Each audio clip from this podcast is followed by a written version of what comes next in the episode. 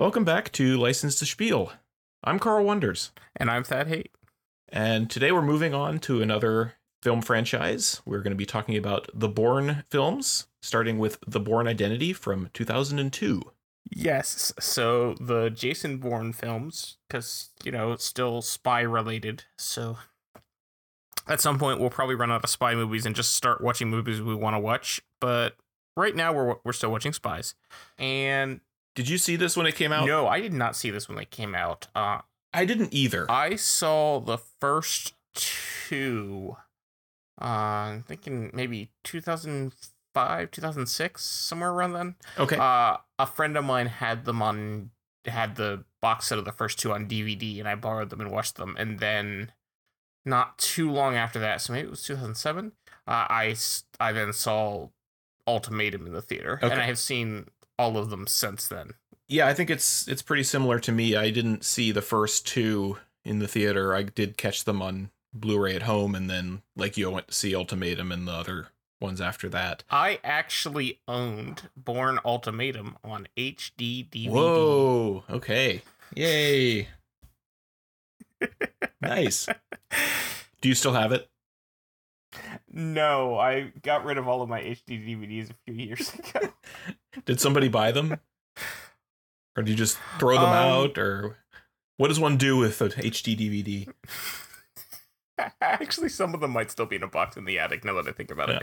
Uh, but uh, I got rid of a lot of them. Uh, it was not long after. So most of my HD DVDs, in fact, all of my HD DVDs, were bought after the format was dead. Mm. Uh, in the months after it had died, like like right after like you know they had announced you know they weren't making anymore, like prices plummeted on them. Mm-hmm. So like it was way cheaper to buy HD DVDs than the Blu-ray Sure. equivalents. Yeah. So I bought tons of HD DVDs for almost nothing. Uh, and I had the HD DVD external drive that you attach to an Xbox Right. 360. That's right. Oh, those were the days. but not long after I had picked up a whole bunch of really cheap HD DVDs, Warner Brothers did a what they called the red to blue program where for like $5 each they would you could send them the packaging for your HD DVD and they would send you the Blu-ray. Oh, that's not bad. That's not a bad idea. No, so like for instance, I had the box set of the first five Harry Potter Mm-hmm. movies that I had picked up for like ten bucks because it was on HD DVD, and then paid five dollars to convert it to Blu-ray, which was a steal. Still, that's a heck of a lot cheaper than buying the first one on Blu-ray. right? yeah. But no, Bourne Ultimatum. I specifically remember that I had this because when I bought my HD DVD drive at Kmart. Hmm. Speaking of uh, things that no longer exist, uh, Was it in Carlisle? Was the one. It was in Carlisle. yes, and it is now closed. Uh, it's where I got my uh, COVID shot. Actually, uh, in, a, in an abandoned Kmart is where they uh, set that up. Set set up a COVID clinic. okay. But Bourne Ultimatum was the one HD DVD title they had in there. like Okay. media section at that Kmart, so I bought it. Oh, and I, I have a lot to say about that movie when we get to it in a couple weeks. Uh, oh no, that one I definitely don't have. I because I I uh sold it to Second and Charles, which is a uh you secondhand movies and bookstore Okay. where they'll sort of like GameStop for movies Mhm. and books. Um like I mean I realize you understand the concept, but like they're like like they're like a, a big retail like it's a chain similar to game if, if GameStop did movies and books. oh, okay. Gotcha. It's not like uh, you know, small stores, Right, something. right. Uh, they have the and that particular HD DVD was a HD DVD slash DVD combo. So they took that for me and gave me the DVD price, which was like a dollar. it's probably more than the HD DVD because you, Well, you can still buying you can still play DVDs. you can still play HD DVDs if you own an HD DVD I guess player. true. That's true. Uh, I don't anymore, Mm. but I actually I think I might probably still have that drive somewhere. Um, but uh, I know um, I remember it got harder and harder to be able to play them. Like at at one point, like the Xbox stopped. Like after a firmware update, the Xbox could no longer play them, and the playback software p- for PC, you had to use a program called Power DVD, which they stuck like newer versions of that wouldn't play it. So What? like That's the only way if you have an HD DVD collection, which why would you? Uh, the only way to play it these days would be with a dedicated player, like the one that you hook up to your TV. Which I'm sure you can buy them on eBay, and I'm sure they cost an absurd amount of money now. Oh, you can buy a Philips HD DVD player for four, 50 bucks on eBay. Well, Never oh, there you go. Oh no, it's labeled as an HD DVD player, but it is in fact a DVD player. Well, that's garbage. It is an upscaling DVD. oh player, no, which is why no, no, no, no!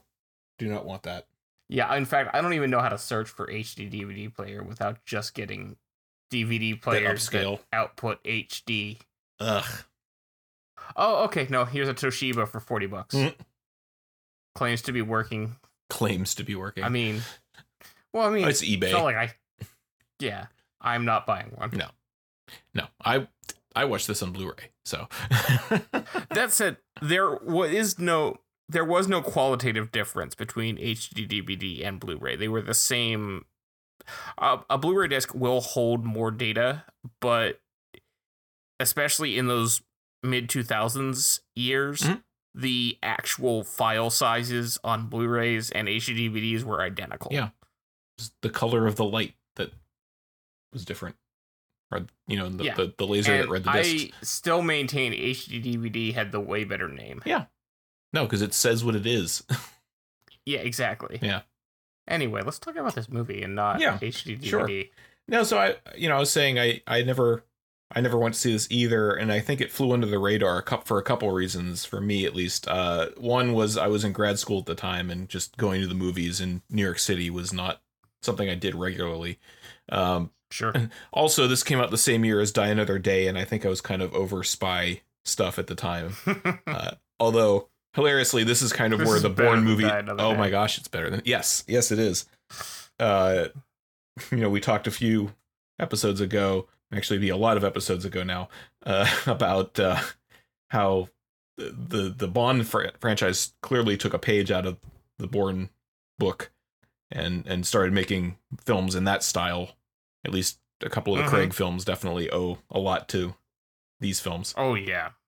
you know this one's interesting it's it's directed by doug liman who had done a lot of independent film work to that point uh it's the only one that he directed and then you can kind of tell a change in style uh beyond that he also i think the the best film at least the one that i can think of that he also directed was uh, edge of tomorrow which i think we've talked about a couple times already I love Yeah, that movie. which is a great film i think he did mr and mrs smith which i did not care for very much I also I liked that. it one. was fine Then again, I have not seen it since it came out. Okay, So yeah. I may not like it now. I liked it as a teenager when I saw it in the theater. Mhm.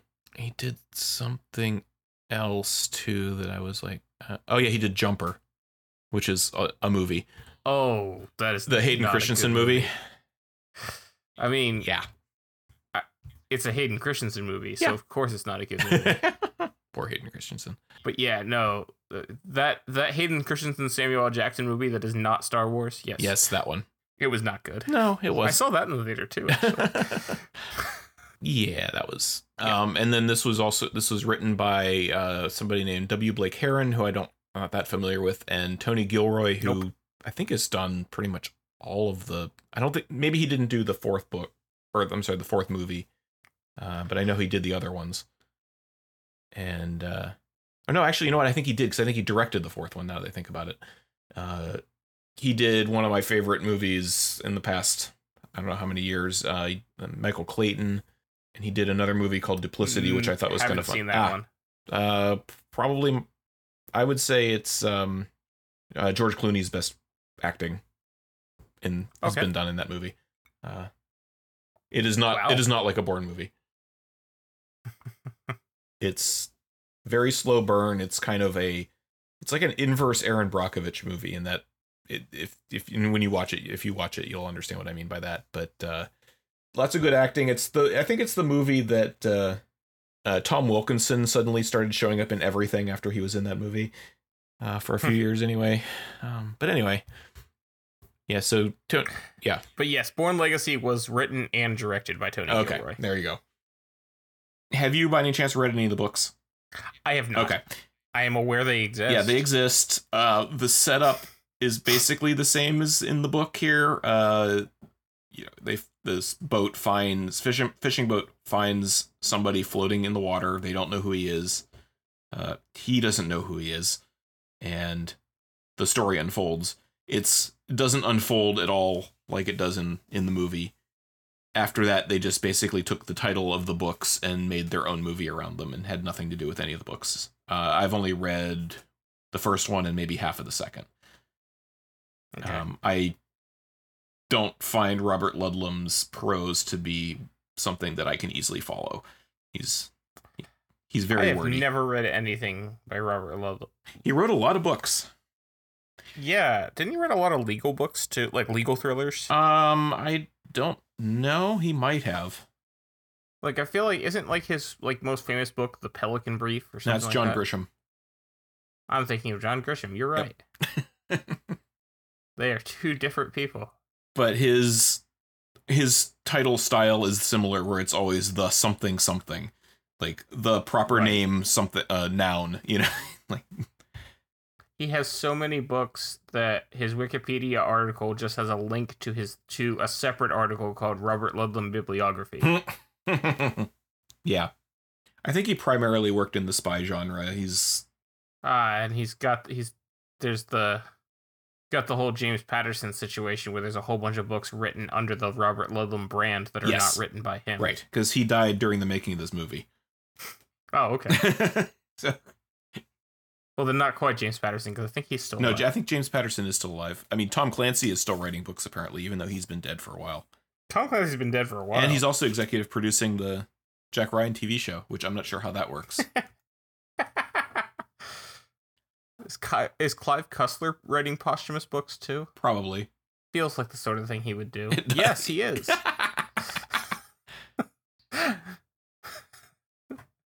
It's like the Dread Pirate Roberts. So yeah, they so yeah, they find somebody floating in the water. Uh turns out to be a very young Matt Damon. Extremely young, yeah. I like the juxtaposition of he made this movie the year after he made Ocean's 11 and he couldn't be any more different than than Linus Caldwell in this movie. Uh my understanding is he trained his ass off for this part, which it shows. Oh yeah, that scene with him like free climbing that building was actually him. Yeah. I'm surprised they let him do that. But I guess he wasn't as big of a star know, at the right? time, so yeah, but he was still a pretty well known name even then. maybe that was the last thing they filmed. Like Matt Damon had already been in Oh, a yeah. bunch of Like, things by the time. Talented Mr. Ripley and time. probably Good Will Hunting, right? Yeah, Dogma. Dogma up. Yeah. Can't forget Dogma. So, uh, very early on, this guy who was apparently a surgeon, um, who has terrible scalpel technique, by the way. Uh, you don't cut with the tip like that. Um, he finds this little cylinder embedded in his under his skin, and he it turns out to be this laser that has the Why did he cut out the cylinder embedded under his skin? Like it was clearly healed. Like yeah. I don't know because he's nosy. I don't know. I guess. But So one thing I do remember from the book, and they said it on the IMDb trivia page, was uh, in the in the novel, it's a cylinder that has a piece of microfilm that has the same bank number on it, but apparently the filmmakers thought that not very many people would know what a microfiche reader was in 2002, which I question because because Fair point. yeah, so they updated it with this little laser thing. I mean, I, this is a really good setup for a story, though, with this guy. Mhm. No, it, it's it's a classic setup, but you know, no memory of who he is. Only these this one little clue to find out something about him. Uh, they know he he was in the water. He was shot in the back twice, and that's it. That's all we know. Yes, it's a very good setup. Uh, It get it keeps us guessing with Jason Bourne Mhm. throughout the movie, trying to figure out what's going on. Yeah. Also, uh, I can't believe neither of us thought to mention Saving Private Ryan when we're talking. Oh my about gosh! Yes, Matt yes, yes. There, yeah. yeah. That's a bit of an omission. Uh, but yes, no, I was uh, I like I I mentioned earlier, um, possibly before I think before we started recording Mm-hmm. that I I mentioned that I had seen it back in like 2006, 2007, somewhere in there, and I don't think I've seen it since then. Hmm. And so, I mean, I vaguely remembered it, but I I got sucked in watching this. Yeah. Uh, I mean, I I always have fewer notes than you, but I only had five notes this time because I was mostly just sitting there watching the movie.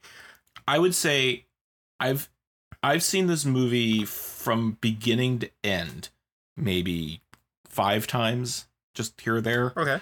I've seen parts of this movie countless times because it, it falls into that category of, and it doesn't really happen anymore now because of cord cutting and whatnot, but it used to be if I was flipping channels and I happened upon this movie, I would just sit and watch the rest of it. Sure. Uh, it's one of those movies for me where, oh, the Bourne Identity's on. Okay, I think I know what I'm going to watch for the next hour and a half or whatever it is. Uh, right. even if there's commercials or what have you. And I, I do distinctly remember one time with my dad, we were up late, not too late, but uh, we were flipping channels and it was probably when he was at the bank. And we said, oh, well, you know, why don't we just watch this? And then it was on some channel that had commercials for like, you know, 10 minutes of commercials, five minutes of movie. And we said, screw it, and put on his DVD. And we just watched it from the beginning on the DVD uh, and ended up finishing it before the movie was over on TV. So, That's funny. because um, one another thing it kind of has going for it is it's not an overly long movie. It's un, it's less than two hours, and it it doesn't feel like it. Yeah. It doesn't feel like it. I mean, it doesn't feel like a long movie, but I, I, I'm kind of surprised at how short it is actually. Well, it is almost two hours. Yeah. It's like one minute, one hour, fifty-eight Back, minutes. back when that was the usual length of movies. Yeah. But yeah, I I, think it's a very well paced. It Mhm. it holds it, it holds your attention the whole way through. Yep. And it's very well shot. I enjoy Yeah. I enjoy a lot of the camera work in this movie. Mhm. Uh, I did read that uh, one of the things that the director did was he didn't, and I think, uh, I, I think this was done on the French Connection, which is an old movie from the seventies. Uh, did this too, where he didn't, the director didn't let the the cinematographer or the director of photography attend rehearsals for some of the action scenes. So the camera was always kind of one step behind what was going on. So it's almost like a film crew showed up and filmed this thing happening and didn't know what was happening or what where things were going to go. And I think it works really well that you're kind of it kind of throws you in in into the room that they're in when they're having, you know, a fight or what have you. Right. And it helps, yeah, because you're watching it and then you're not anticipating what's happening exactly either. Yeah. Uh, I think that's best done in that fight that happens later in his apartment. Um, yeah, so he gets off the boat and I don't know if they said where he is actually.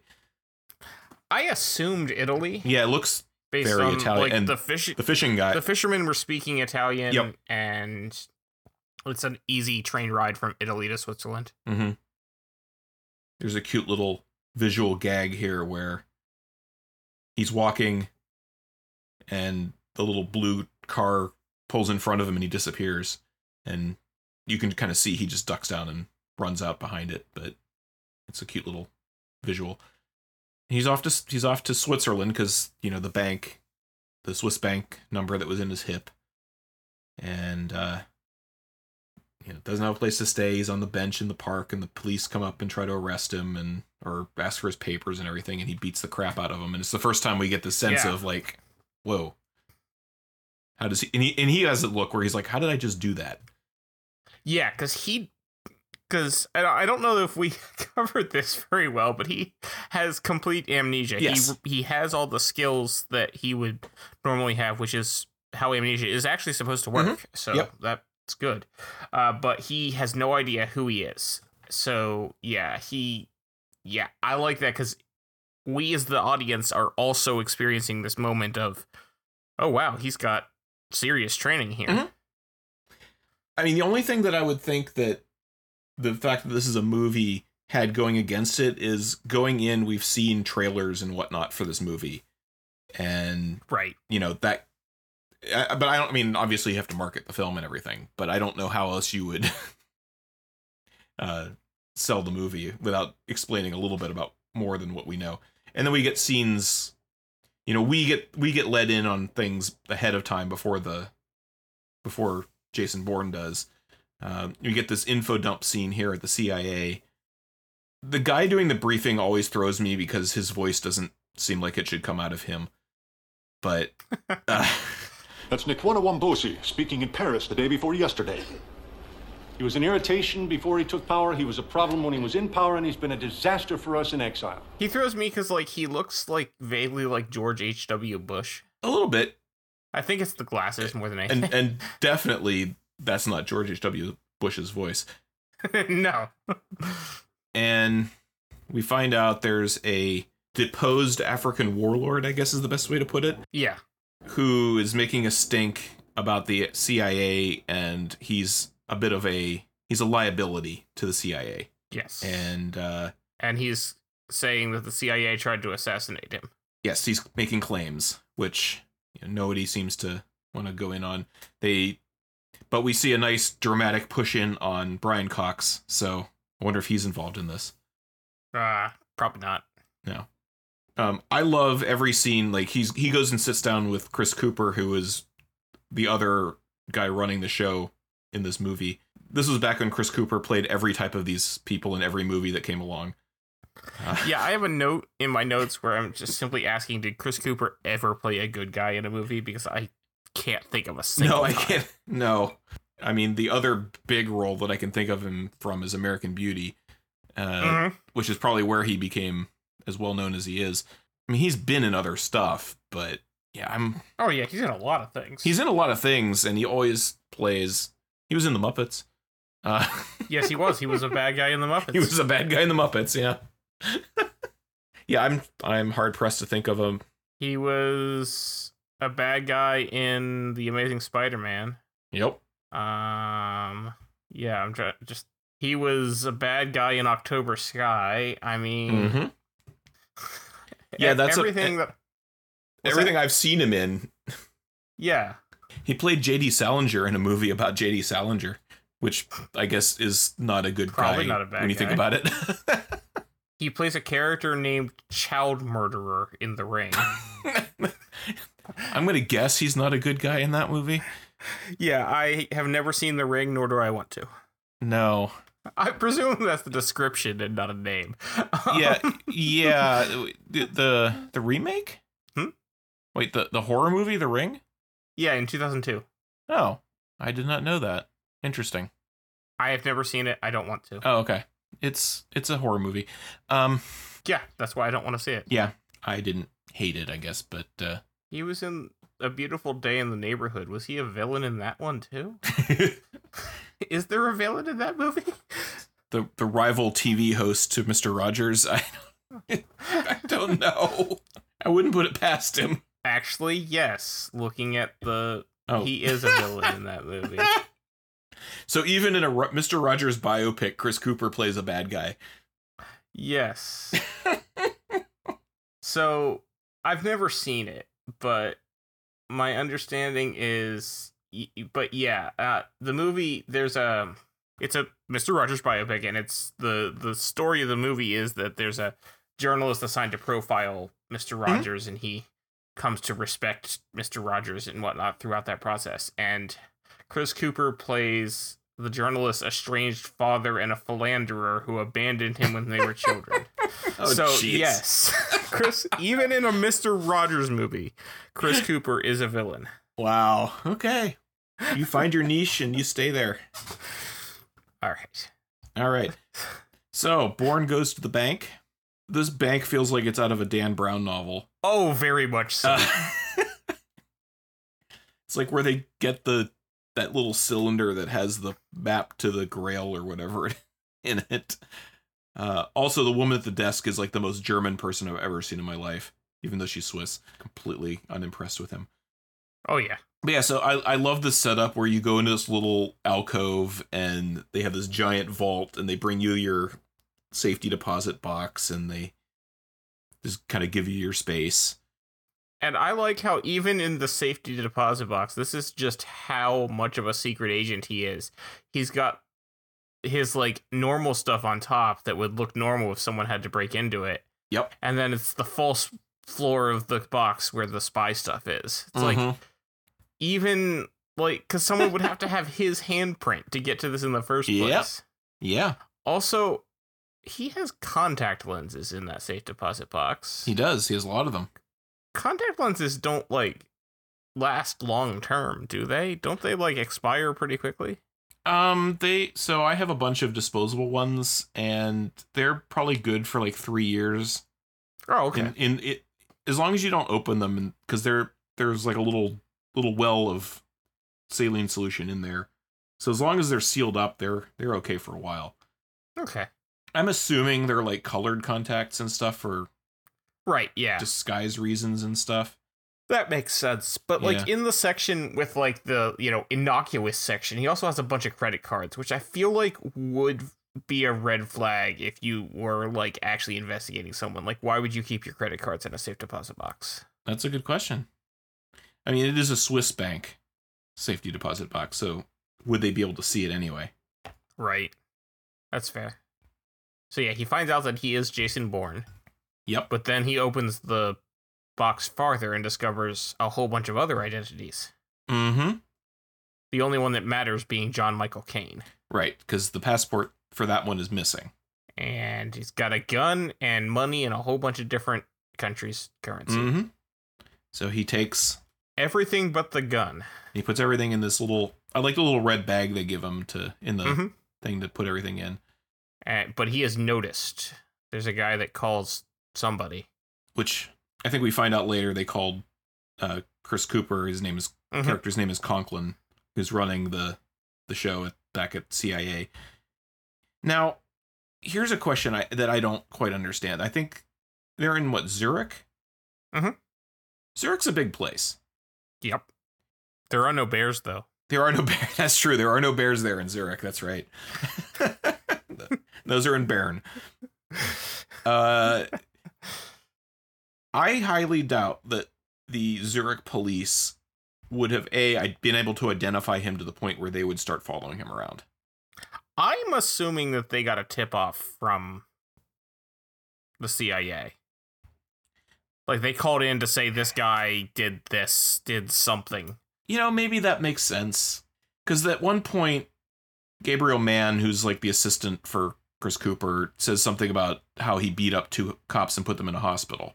So, and I'm like, again, how would they know that was him? But I guess They put two and two together on that one, probably. maybe, yeah. It's it's a bit of a stretch, but I'll go with it. I I do like how he, you know, he notices he's being followed by the police. He goes into the embassy, and the embassy's like, no, you can't come in, uh, because he has a U.S. passport on him. Yeah, so he walked into the pa- into the embassy, but the embassy won't let the cops in because they're not Right. Americans. Yeah, which yeah, that's a nice. Mhm. But then of course the CIA calls the embassy, Yes.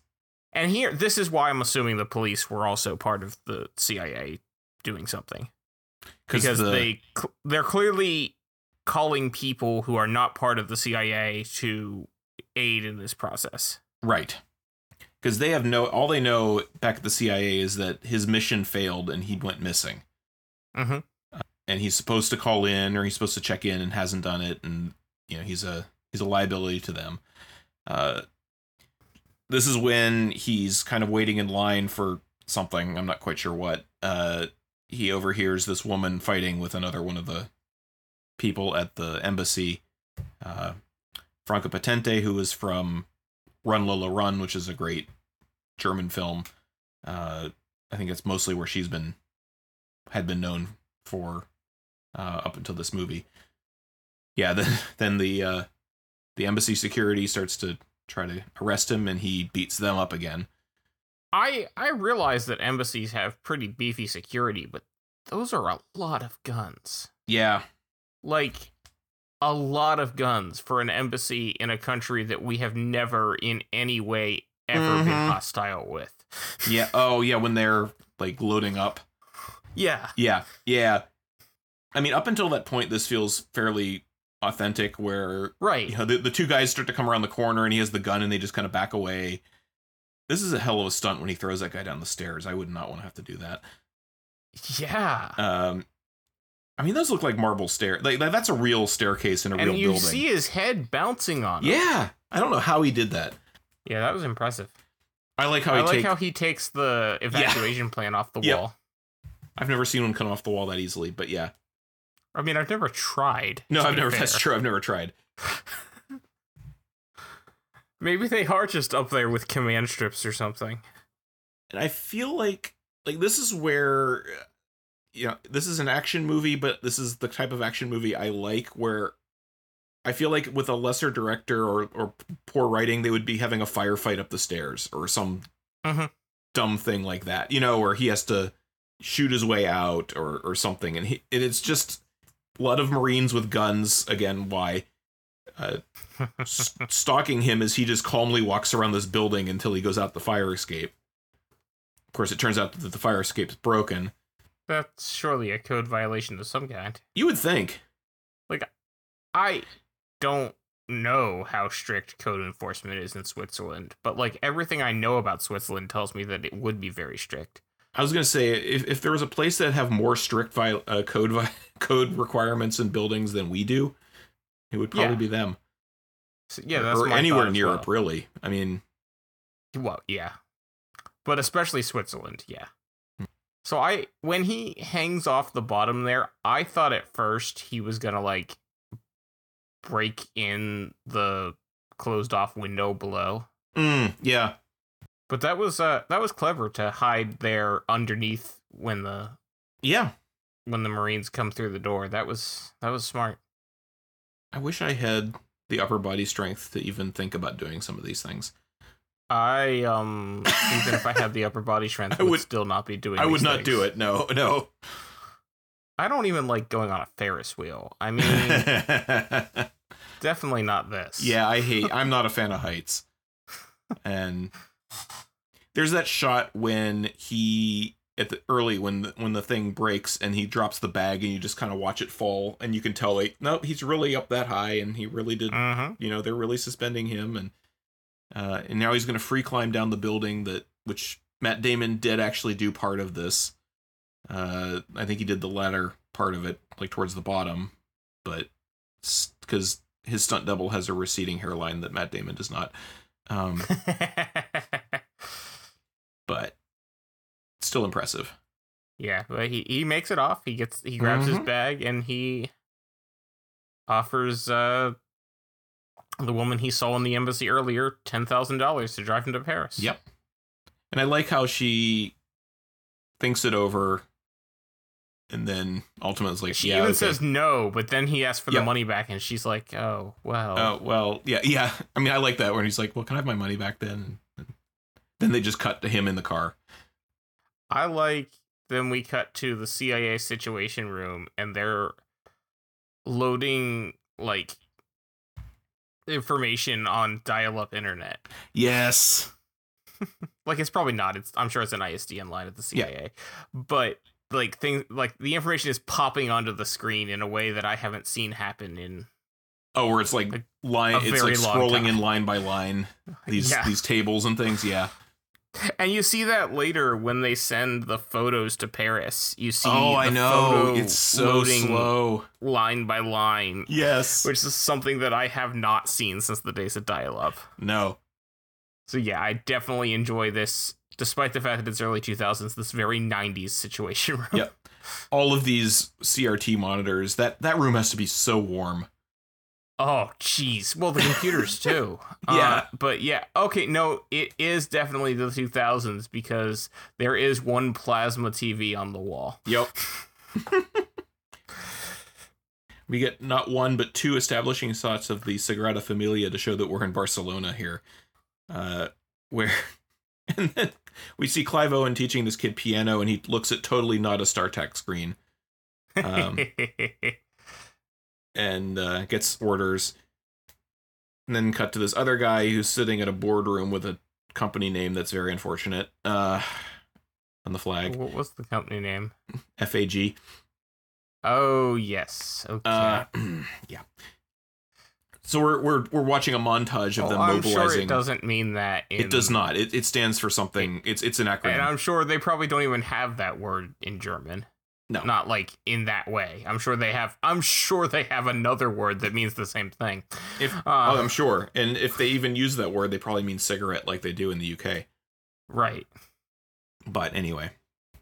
Yeah, and we see the the other guy riding his Vespa in Rome. Could you be more stereotypical? yeah. And that guy apparently was the guy that Matt Damon trained with to do learn all of his martial arts stuff, which is Oh, okay. why which is why they picked him because then he could do the martial arts fight later. Uh, which makes sense. oh, for some reason I was thinking you were thinking you were talking in universe. It was like who Jason Bourne originally trained no, no, with. no, no, no. mean- Sorry, the, the actor you- playing You mean the, the, actor the Roman guy. with Matt Damon? Okay. yes. Now I'm yes, yes, yes, yes. Sorry. No, no, no. That's as much my fault as Yeah. yours. And that's going to be the first guy that tries to kill him. Yep. The first of several. We get a nice little quiet scene in the car. yep. Where- And he explains that he doesn't know who he is and all that.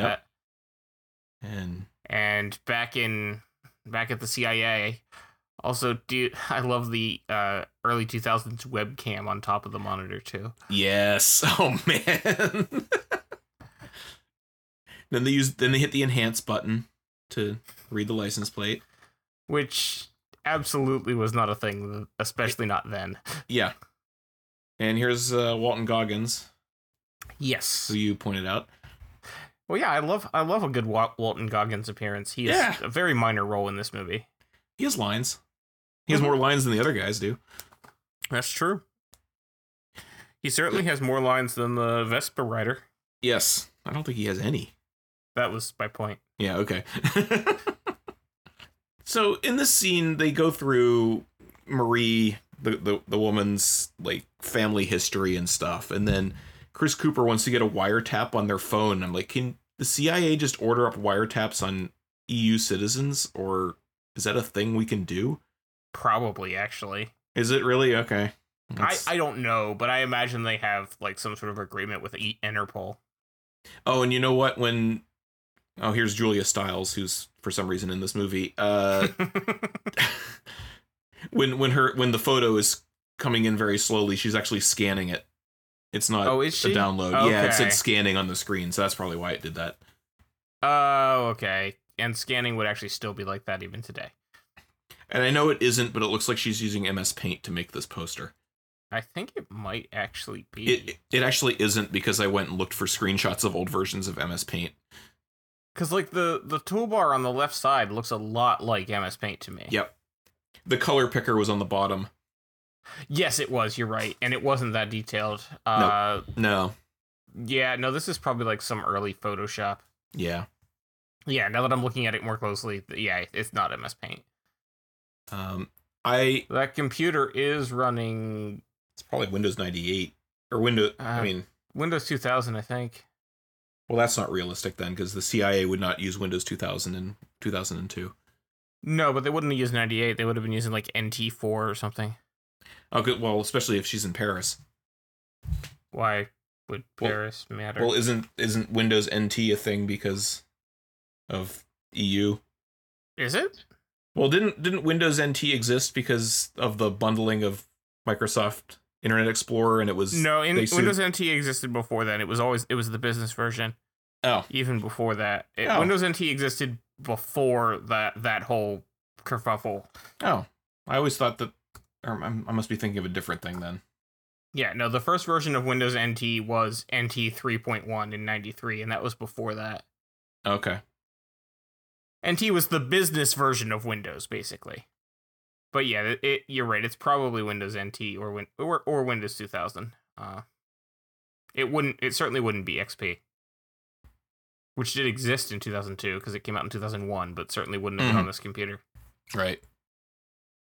So Matt Damon, they're they're they get to Paris and they're sitting on they're kind of hanging out outside the car.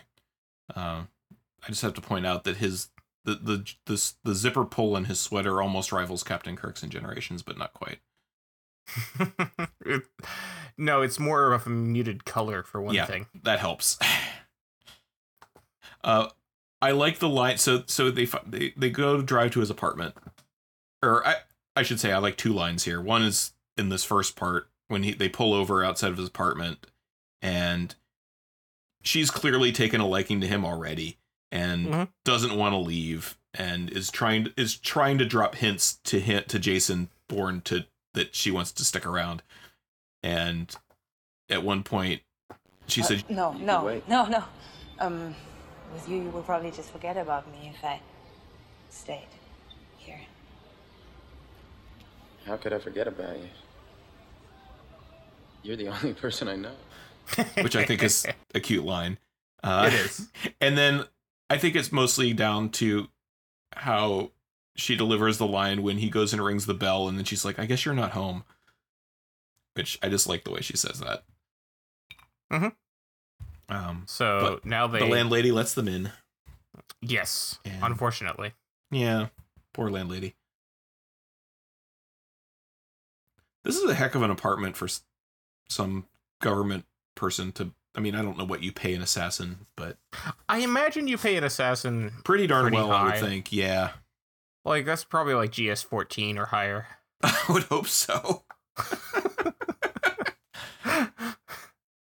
I wonder if Treadstone assassins are like publicly available, sal- have their salaries publicly available. I don't know. But yeah, I imagine an assassin makes a pretty decent amount of money. Like otherwise you're not going to be an assassin. I mean, this is a huge apartment for Paris. yeah, I assume housing in Paris is comparable to housing in any major city, which Yeah. means it's expensive. Yeah. And oh, it's probably even worse in Paris with their uh, building height restrictions. Mm-hmm. He's now trying to find his other Yeah, alter ego.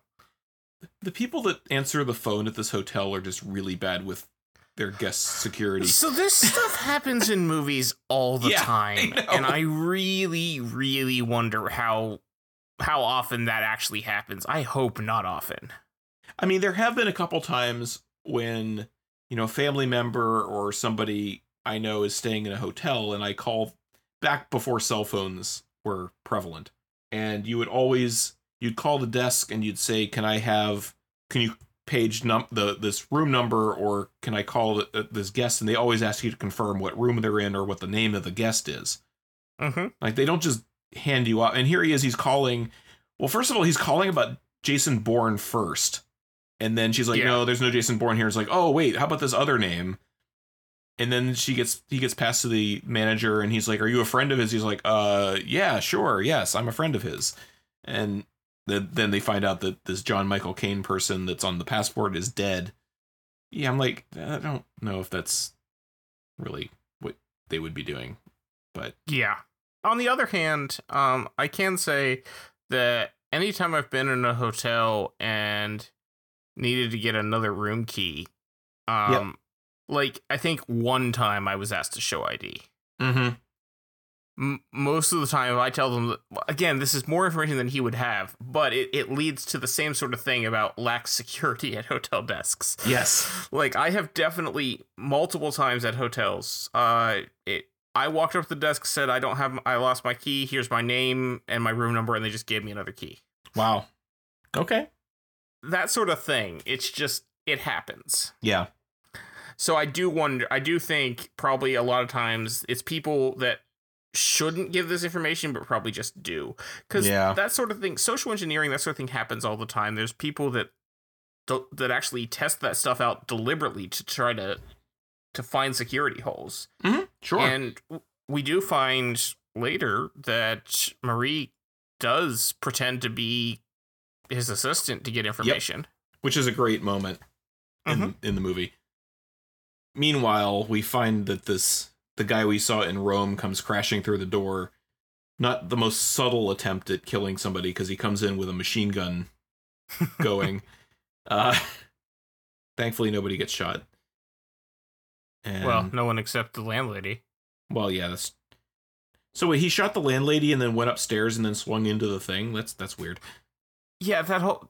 I don't know why he shot the landlady if he was coming in from the outside on the second Yeah. floor or whatever floor they're on. Right. I mean, what I can't tell is whether that's a courtyard area between, like, in the middle of the building or or what. But I. So is it a thing with Treadstone agents that they just kill themselves if they're captured? Because it, it feels really weird that he kills himself here. it does. I mean, it's a. It works in the movie, Right. but yeah. Also, when he stabs him in the hand with the pen, it makes me cringe every time I see it. I'm like, Ugh, Yes. seems unpleasant.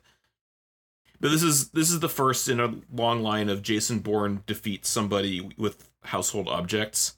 It's a theme that it's a Yes. theme that runs throughout the whole series. like he beats up a guy with a magazine or a book or something.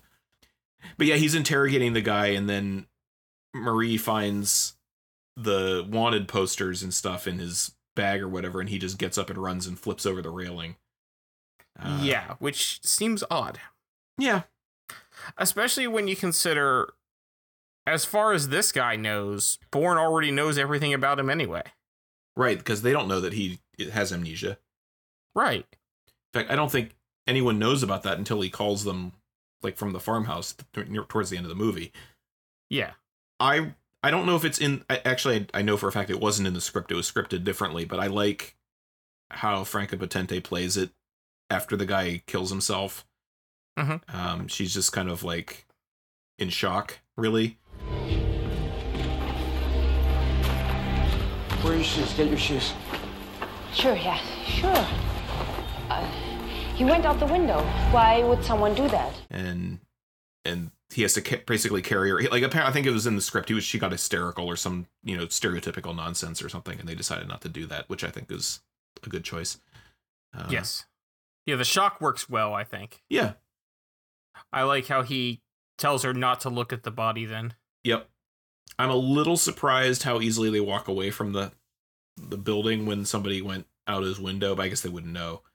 Uh, Yeah, I think it's because the um the police hadn't arrived yet. yeah, if, if the cops were there they probably wouldn't have. Yeah. Yes. But yeah, this it is interesting that yeah, they do just get away, but they have to for the plot. I Mhm. I like uh when uh when Julia Stiles calls in to report and says that she can't clean it up because there's a body in the street. Right, right. Yeah, I, I and I, it's just her. right.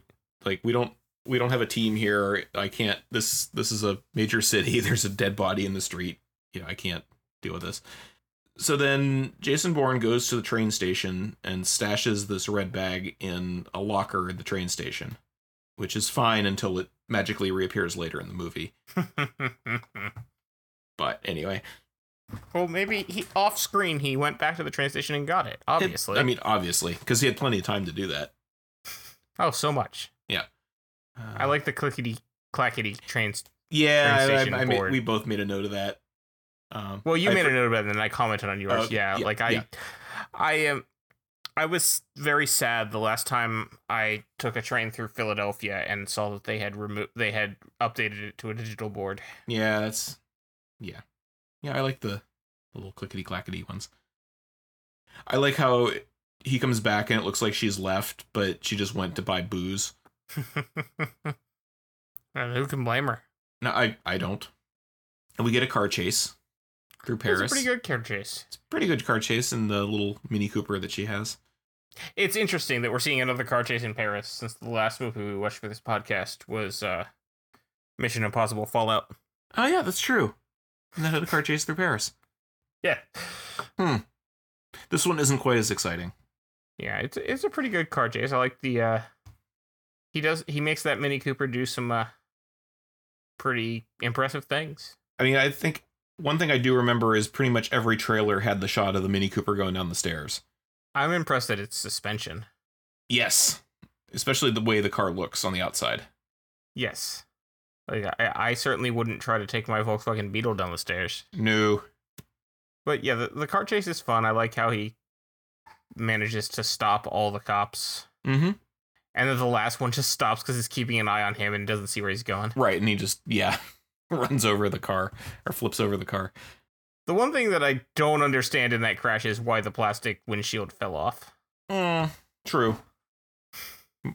Impact impact damage. I don't know. Maybe, I guess. I mean, what I appreciate is that just kind of like you know, I was saying with the there was not a gunfight in the embassy. I mean, they the crashes aren't over the top. Right. They like they feel like actual car crashes and not cars flipping over and bursting into flames and you know the the cop doesn't go flying through a windshield or anything like that. It's it's all He doesn't uh, drive the car on two wheels for a while. right. He doesn't go up on yeah, on the on two wheels on the side and then somehow flip on the other side while going through an alley. He alley. doesn't hit the curb at just the right angle that he can jump up one story, Yes. Which he will do in another in a future movie. Oh, that's on a bike though. Yeah, it's still. The laws of physics do not apply in Tangier. Every, any movie filmed in Tangier will show you this. so here's a wardrobe choice that you made a point of highlighting because it's one of your favorite things. So I'll let you talk about that. Yes. So the uh, Wombosi, the African warlord, is wearing an overcoat with just draped over his shoulders without his arms through it. And I have pointed out in the past that anytime a character in a movie is wearing an overcoat without their arms through the through the sleeves, they are an asshole. Yes. It is the quintessential asshole outfit. And it is true in this instance. Yep. Like he even dramatically removes it and for and tosses it to his aide. Yeah. I will say for a guy who is an asshole since he's a deposed warlord, he's actually Sure. the victim in this movie. He which is. is. is which is interesting because I don't find anything he's actually doing in this movie to be anything that's wrong. right, but the assumption is that he's probably murdered Oh, of You know, course. no, absolutely. millions of people, absolutely. or at least thousands. yeah. And he fills up this body that's in the morgue and it doesn't have bullet holes in the back so he knows it's not the guy that he shot. Right. And Chris Cooper has just found out that you know, the guy he didn't buy the the ruse that they had set up. And what are you going to do? Hmm. I don't know. What are we going to do? We're gonna cut our hair and have sex. Clive Owen is dan- is driving very dangerously here. He he's driving through the rain without his headlights on, and then he looks at his cell phone. That is Shame on very you. dangerous. Shame on you, Clive Owen. He does at least have his running lights on. He So he's does, but completely. Still, and in a black car, no no less. Yeah, and now, yes, Matt Damon is going to cut Matt Damon. Uh, Jason Bourne. What is Matt going to Damon? cut- well, okay, is going to cut Marie's hair, and then they're going to have sex because that's what you do in this situation. And he really is cutting her hair. That's impressive. Yeah, I, I think she's wearing a bad wig later, but it's this scene of her getting her hair cut is him cutting her hair. Okay. So that's authenticity, I guess. And then, yeah, so we have the obligatory sex scene. Then she wakes up, and for some reason, Matt Damon is wearing the Captain Kirk's landing party shirt from Star Trek Five. I mean, that's what that is, isn't it? the Go Climb a Rock shirt. No, the one that he wore down to Nimbus Oh. Three. Oh yeah, yeah, yeah, yeah, yeah. Okay, yeah, but those shirts were based off an actual. No, I like, I know, outfit. I know, but I, I I couldn't figure out how else to work in Star Trek, so you already mentioned the zipper pull. that's true. I did, but that just came to me. This one was I in mean- my notes. like I think it's a I think it's what I believe it's uh the British it's a British uh outfit like Yeah. the, they're it might be an SAS thing um but Mhm. anyway it, it is a real military Sure. thing it's got the the pads on the shoulder for like the stock of your gun yeah, I don't know why they have the little epaulette things, but whatever. because the British like epaulets I guess so. Her her line is cute about how he says, "I you know I wipe down the room," and she's like, "Can I walk around or will I leave footprints?" Which is a thing, but I don't think her footprints are in Interpol or whatever. So right and wiping down the room makes sense because they don't want anyone to know they're there. Mhm. But earlier, we also had them wiping down the car. Yes. And that doesn't make sense because they know that they know that they were in that car Right. and they know that. So, how would finding that car without Jason Bourne's fingerprints be any better than finding it with his fingerprints? I would almost think that finding it without fingerprints makes it worse. Because now they're like, oh, now they're covering their tracks, so we have to double our effort or whatever. You know, Yeah. like. And here's where we see Clive Owen takes out Wombosi as he's going down the stairs. This is Chekhov's Clive Owen sniper rifle. Yes. Okay, and then here's where we get the the scene we talked about a little bit earlier, where he sends Marie into the hotel room, presumably to scout out the lobby and where people are and the security and stuff, and he's going to call her on the phone, and he's there waiting for. And this is this is actually right out of the book. This moment here, where she goes in. Okay. Um, it doesn't end this way. Uh, it it ends more like the way he wants it to go. But Mhm. uh, you know, he calls. He's gonna call the hotel lobby phone and and talk her through it, and then she just knocks on the side of the of the phone booth and is like, "I have the list. I was the guy was flirting with me, so I just asked him for it, and said he was said I was the his personal assistant or whatever." And he's like, "Oh, okay." Which I just so it it I think my notes said something like how it's the spy version of Indiana Jones shooting the sword guy, where it's like we don't have Yeah. to go we don't have to go through all this rigmarole to get this list. Let's just cut to the chase. Right. So now he's yeah he's gonna call all the numbers and find Mm-hmm. the the right information here. Now this is the one part of the movie I don't get, Mhm. and I still don't get. I mean, we'll get there in a second. Like we should say that Brian Cox comes in to Chris Cooper's office and just reads him the riot act because he's like he knows what's going on. Like you sent the other guy out to get Wombosi without telling me, and I love all these scenes between the two of them. Just Yes. outmaneuver, like each one's trying to outmaneuver the other one the whole time, and Yeah, and he's it's great. pretending that it's actually Bourne Yep. finishing his mission, mm-hmm. and that he'll check in within 24 hours. Yep. Oh, there is George Bush on the wall. I think Yep. on on Chris Cooper's wall. Yeah, it would be. Yes, it is George W. Bush on the wall. Oh, that's I George think. W. Bush. No, actually, no, yeah, it, it might is. not be. It's got It a look- signature. Yeah, but it looks like a. It looks like him, doesn't it? It does, and that would make sense, but the signature doesn't look like George Bush. No, it doesn't. I don't know how to Google this. Nah, it's fine. but yeah, so this is the part of the movie I don't understand. I don't get what this whole meeting with the security company and the boat and all this is about. Like, I get it's it's a way to connect Wombosi to Bourne. Right. So he's so so Bourne is still trying to figure out what he did, what happened. Yeah. And so he finds out that basically before he lost his memory, he had talked to the security company to get information about the boat when he was planning his attack. do they do do they handle security for Wombosi? Is like why do they have Wombosi's boat in a brochure? I'm thinking they may also sell boats and Well, Well, that's what it sounded like to me. Like when he goes in, he's pretending to be John Michael Kane, and he goes into the guy's office. Well, the woman, the woman in the lobby recognizes him, and then takes him back to the guy's office, and he's like, "I'm assuming you're still in the market. It's the same vessel or something like that. So I think like they that." sell boats. So is it actually? a It has security in the name, but I think maybe they do multiple things, and they also sell expensive yachts and stuff. So they've got Wombosi. Is securities like stocks?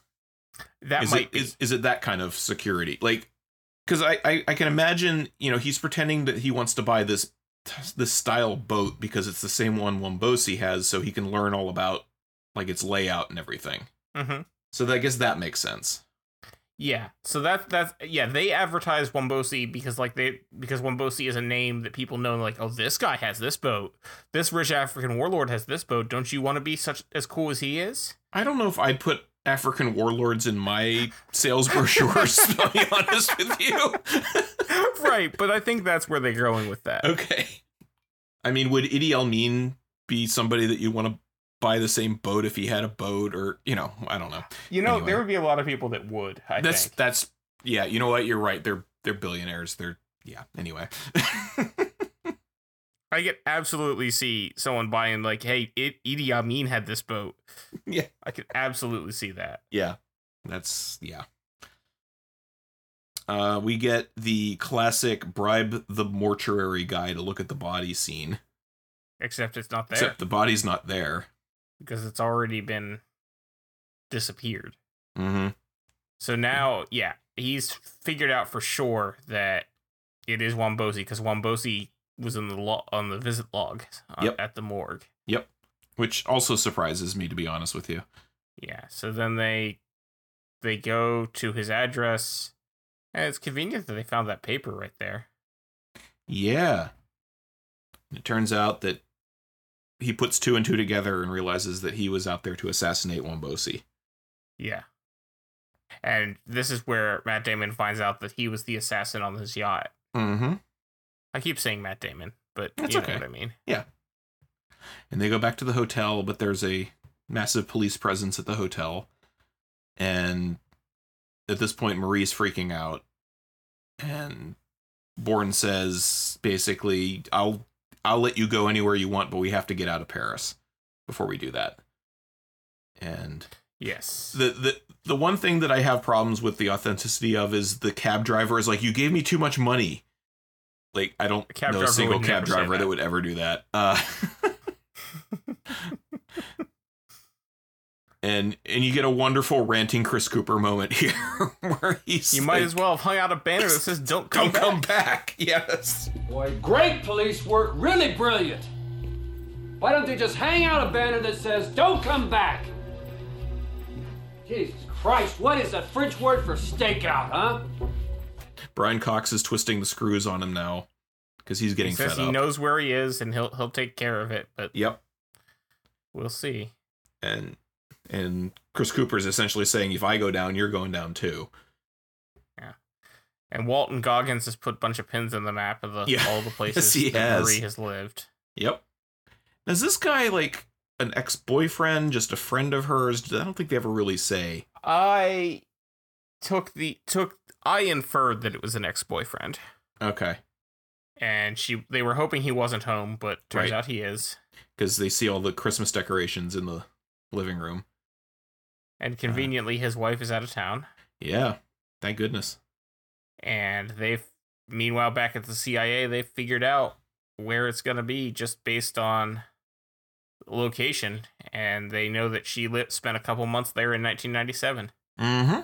So Clive They- Owen shows up creepily and gets the information.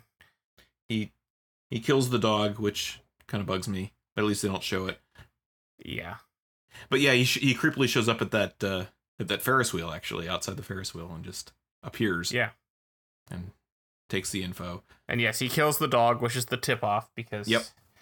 Jason Bourne immediately knows that the that there's someone out there because if the dog's disappeared, then that means that Yep.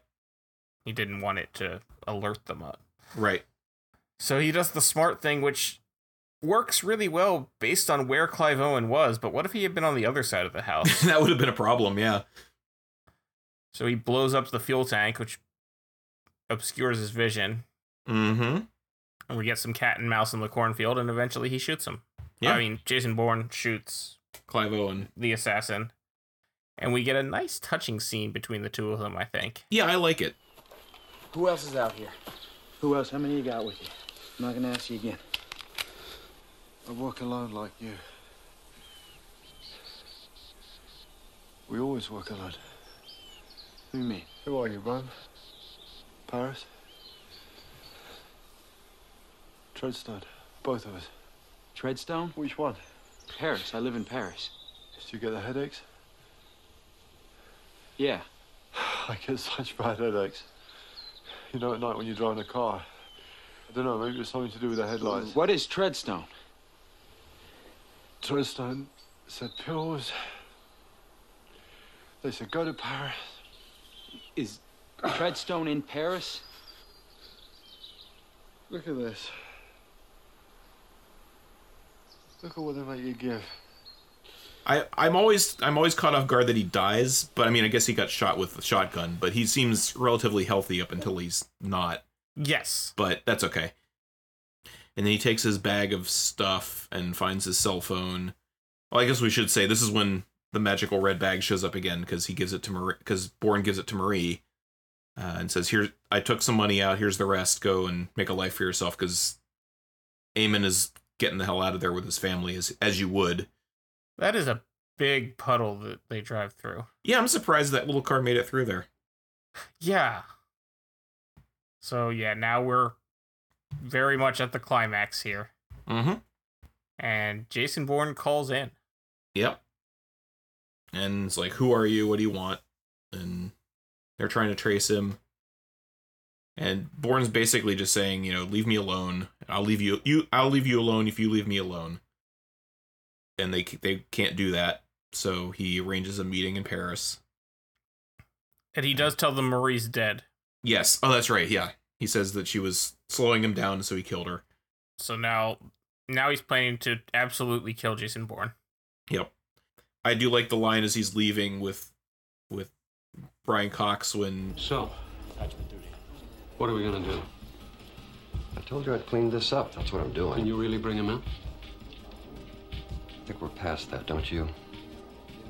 What, you have a better idea? Well, so far you've given me nothing but a trail of collateral damage from Zurich to Paris. I don't think I could do much worse. Well, why don't you go upstairs and book a conference room? Maybe you can talk him to death. he gets on this little plane, which I doubt he flew all the way to France. yeah. Not from the US. I'm, I guess the timing makes sense that he could get to France and get to Paris by 5:30 p.m. It should be dark at 5:30 p.m. well, that was Paris my in thing too. December. is In in December it would be dark. Yeah. yeah, Paris is farther north than we are, and it's Yes. 5:30. It's dark at 5:30 p.m. here, so Mm-hmm. Yeah, but that's okay. Yeah. it does get dark soon enough. It does. Yeah.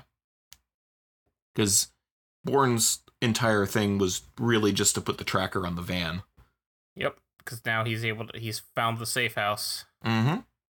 and he cuts all the power to it, Yep. and he's on the attack. I do like this little device that sets off all the car alarms. Yeah, You know, he's hiding behind and he's hiding behind the street cleaning uh, truck.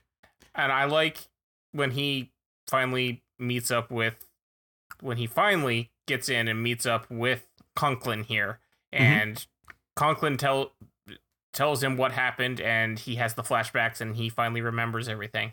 Yeah. And I And like- he didn't kill Wombosi because his kids were there. which I like. I do like, but at the same time, he should have known that if he spent five days staking out on that yacht. You would, yeah, you would think. you would think he would have figured that out. Because, and it makes sense because we see the like he takes the kids to the morgue with him. Mm-hmm. So, and we find they have the scene, and we it turns out that Conklin had triggered his silent alarm, and so Bourne beats him up and tries to get away. We get a bit of a, I don't know, probably my least favorite part of the movie is this fight on the stairs. Yeah, it seems implausible. like his ability to ride another guy down through the center of the stairs and then shoot it shoot somebody on the way down and then land on the guy and not and be able to get up and walk away seems very improbable because they Yeah. fall what about four stories at least Yeah, and the fact, yeah, it's the fact that he shoots the guy while falling that I just find yeah unlikely. not to mention the, theoretically the, possible. the special effect of that shot isn't very good either No. Also, landing on top of another body is not going to keep you from dying. no it's slight cushioning but not much Yeah. Now, what I do really like though is, you know, he's he's limping at least, so there's that. But I like this misdirection with the last Treadstone assassin here, who we've been seeing off and on throughout the movie. Yeah, so you think that he's about to shoot Jason Bourne, but he's actually going to shoot Conklin. Yeah, and that, and- that was a nice fake out. You, you just yeah, he's sitting in his car and you just see somebody limping up to his car and and the guy gets out and it's Conklin and not Bourne. Right, because you first see, you also do see Jason Bourne limping. Yep, and walking out in this in what looks like the same alley. Yep. yeah, that's that's well done. Mm-hmm. And yeah, it turns out that yes, uh, Brian Cox or Ward Abbott has had enough of Conklin at this Yep. point and is has him killed to clean up everything. And Gabriel Mann just switched sides pretty quickly there. Yes. But it makes you wonder if he was with him at all uh, the whole time because he's he shows up with him in the next movie anyway. Yeah, he does. Yep. Okay. Yes. Uh, and that computer is definitely running either Windows NT 4.0 or Windows 98 because it has a task scheduler icon in the system tray. Oh, okay. This is the one that's in the Treadstone office that, that they're turning yes. off all also, the computers. um, they clearly didn't expect people with HD screens to be able to see what was on the screen because the map is a QuickTime video. It's Oh, no. playing in QuickTime oh no! it actually you can you can see in the taskbar that QuickTime Player is the active application. oh no! That's amazing. yes. Oh, the one right in the close up of the monitor he turns off. Yes. Nice. uh, we get a nice little uh, thread that gets dropped here that gets picked up for Bourne Ultimatum when uh, Brian Cox mentions Operation Blackbriar in passing here at this budget meeting. Find out about that later. Yeah, that'll probably come up again. Yeah. And I think honestly, this movie could end we could never have a sequel and this would be fine. I agree. This movie has a very nice ending, I think. Mhm. Ties everything up. He finds the girl at the end. There actually was more to the ending that had Abbott visiting Bourne in Greece that clearly would not have worked for the story they ended up telling later on. That I'm Mhm. really glad they cut because it's not needed. And I'll be honest, I can't remember anything from about the Bourne Supremacy. Okay. I like this last scene where he goes because she's opened a scooter shop and cafe. It looks like. Uh, I like the touch of she's planted flowers in the red bag from from the uh, from the bank. I like her line where she's he's asked if he can rent a scooter and he says, uh, "Do you have ID?" and he's like, "No, not really." Just a cute way to end the movie. Although we end the movie with Moby because it's 2002. Yes. Although they ended the movie with Moby up and even like the last movie, I think. Like he just kept changing his song. Did they? Yeah. Hmm. Okay. But yeah, that's that's the Bourne Identity. And I think they Yeah, they made it's- a they made a movie that wasn't your typical spy fare for the time, I don't think, which is you know, a good thing. Yeah. I I, I think it was a very good movie. Yeah. Uh, especially given the time. Like, I mean, we've seen a lot of movies similar to this since this, but Mhm. not too many before this. We'll It- see at least pretty groundbreaking four more of of them.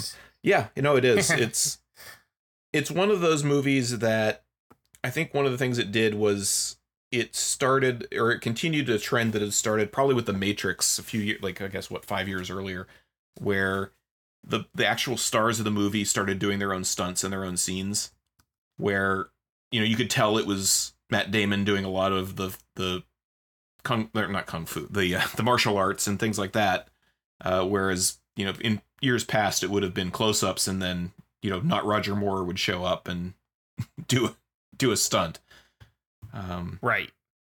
because I guess, and I think a lot of that has to do with just you know a the the expectations around that, but also the ability of you know we can hang you from a roof and digitally erase the wires and whatnot that you couldn't do up until right around this time, I would imagine, Yeah. uh, which lets you do a lot more dangerous things that you couldn't just get you just couldn't risk doing before.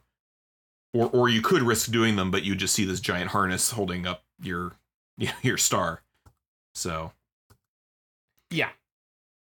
And you know i'm looking forward to the next one i i know you said you don't remember a lot about it it's I don't actually, remember anything about it. So I am looking forward to it as well. I think I'll enjoy watching it. I'll probably have like two notes. ooh okay i mean it is my favorite of the original three so Okay. and actually that probably makes it my favorite of the five because although to be fair i have i've only seen the um I've only seen the fourth one, the the Jeremy Renner one, once. And I honestly think I have only ever seen any of these once. okay. I own Bourne Ultimatum. As I mentioned, I used Mhm. to own it on DVD and I now own it on Blu-ray, but I have never watched it on Okay. Blu-ray. I saw it in the theater. Yep. I enjoyed it in the theater. I do remember the implausible motorcycle jump. Uh, Mm. uh, I remember not hating the Jeremy Renner one, which I also Yep. saw in the theater, uh, but also th- feeling like it didn't have any point. yeah. And then I remember being thoroughly underwhelmed by the by Jason Bourne. Yeah. I think underwhelmed is a good. Yeah. Although if I remember right, Alicia Vikander's in that movie, which is always good. I yeah, I- but Alicia Vikander was also in the Tomb Raider movie. That's so, and not the true. good and the bad Tomb Raider movie. the bad Tomb, Like, yeah. Yeah. So like that doesn't necessarily mean that. Yeah. No. I mean, I. We'll get to it when we get to it. I'm not a huge fan of the third one in retrospect because, well, we'll get to it. I do think they make one really clever storytelling choice that I'm looking forward to discussing. Um, but I'm gonna Okay. leave it there, uh, which we'll probably end up talking about when we talk about the next movie anyway. But uh, for that, uh, do you have anything else to say about this movie? No, I think we've covered most everything. I really enjoyed it. Yeah, me too. I always enjoy watching this one. And uh, with that, we will uh, continue. Licence to Spiel will return with The Bourne Supremacy.